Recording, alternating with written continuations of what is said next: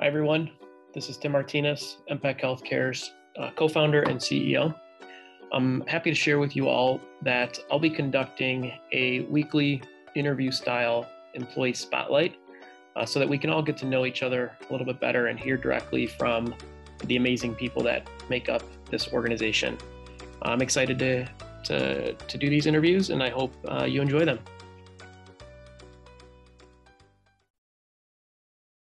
This week's spotlight is on Chicagoland licensed clinical social worker Cheryl Gonska. Let's get to know Cheryl. How's it going? Good. How are you? Good, thank you. Um, before we jump into my questions, um, I do want to take the opportunity to thank you for being a part of the Impact team, and um, especially during this crazy time that's that, that is COVID of of continuing to care for the patients that weren't you know entrusted to care for. So really, really appreciate it. appreciate that, and thank you. Well, thank you. Um, I know when you joined, it was sort of on the beginning beginning stages of COVID. Um, we probably, I'm sure we didn't know how long it was going to last. Um, I'm, I'm sure none of us thought it would last, you know, this long. There was chatter of a vaccine, but that was, you know, probably still 10 months away. Um, so if you can take me back through, you know, sort of the interview process, right? It probably was a very unique interview process. um, how did that go, and what ultimately, you know, why did you decide to to join us? Well, it definitely was a different interview process than any other position I've had before. Mm-hmm. Uh, everything over Zoom, and I was hearing about how the normal interview process works when it's was pre-COVID. Yep. Um, but I still feel like I got a good chance to understand the position um, through talking with a couple different people mm-hmm. before um, actually deciding to take the role. Good. For me, um, part of the reason why I decided to take it was because of all of the COVID phenomena, I guess you could say, that uh, mm-hmm. was going on. Um, part of it I was previously working in a geriatric um, care management type setting okay. and seeing all of these people turn away from services because they're scared of interacting with people, they're scared of the virus. Um, and all these people are shutting themselves in and not reaching out to anybody. And I could see the mental health game changing right then. Mm-hmm. So for me, finding a company that was I think seeing that they were willing to take it head on and continue to work with people in different types of scenarios that are dealing with it in a multiple of ways themselves, friends, family members, yeah. um, ability issues. I was drawn to that. Yeah.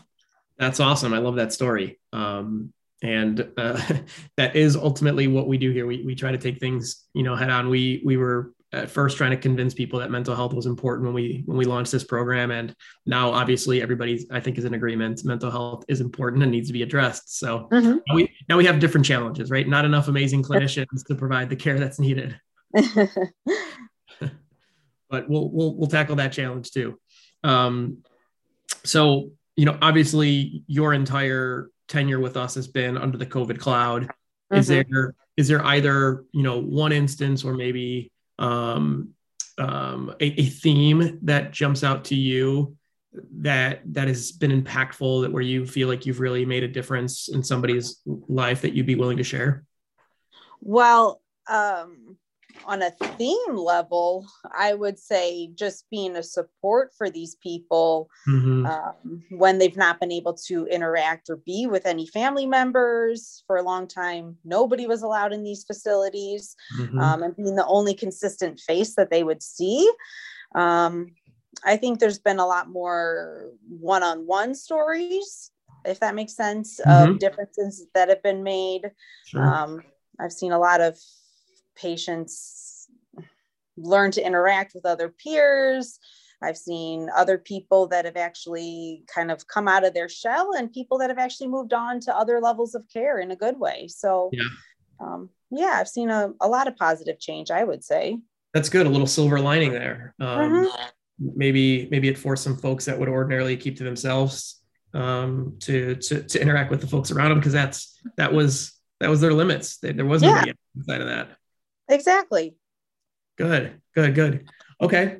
Um, my last hard charging question for you. So obviously, you know, we mentioned taking challenges head on. That's that's sort of our um, our approach to things. We see something that's that's not right, and we want to fix it, and, and that's part of why we're doing what we're doing, both from a medical and mental health perspective in the, in the senior care space. So, you know, our mission is really to enhance the level of care that is historically been provided in the space, and um, the mm-hmm. only way we can do that is by um, you know finding amazing clinicians like yourself and, and ultimately making sure that the environment and and what we offer you is is attractive enough for, for you to come and join us and then ultimately um, ultimately stay here because there's a lot of patient needs um, and we we're not going to be able to address them all but we want to get to as many as we can. So um, ultimately you know what keeps you here what i like is that i feel like impact actually listens to what we as the workers say mm-hmm. um, for example, I know that I've had different cases come up and I've had different supervisors that have given different suggestions. Oh, reach out to this person, or this is maybe a good resource for you to have. Or when I have questions, they might not know the answer, but they can figure it out or find out and let me know. And then mm-hmm. they make changes based off of what you're saying. I'd say, even in the amount of time that I've been here, I've I've seen questions that I've asked that have gone on to see positive change in the actual policies or communications that they've given out. And compared to friends that I have that work in different companies and fields, it's refreshing to have somebody that actually listens to what you're saying. that's um that's great feedback. Really appreciate it. You know, ultimately we we don't want to ever get stuck in our ways and think that we know it all. Um, at the end of the day, you know it's the clinicians that are you know boots on the ground experiencing what's happening and, and the space is changing a lot so we want to be able to adjust accordingly and, ma- and make sure that we're doing we're doing the best we can so i appreciate the feedback we're always open and and um, ready for more of it so I, I appreciate appreciate that you spoke up and, and i'm even more happy that something was done about you know some of some of the issues that you raised we're obviously not going to be able to address everything and mm-hmm. um, but um, love hearing suggestions and, and comments and when appropriate and and um, when we can, we we like to to incorporate those to become better. So that's awesome. Yeah. Good. Good. Well, um, you are officially off the hook. Thank you for answering my questions and taking the time. It was nice to uh, to meet you. All righty then. Well, thank you for your time. Yeah, you too. Have a great day. You too. Bye bye.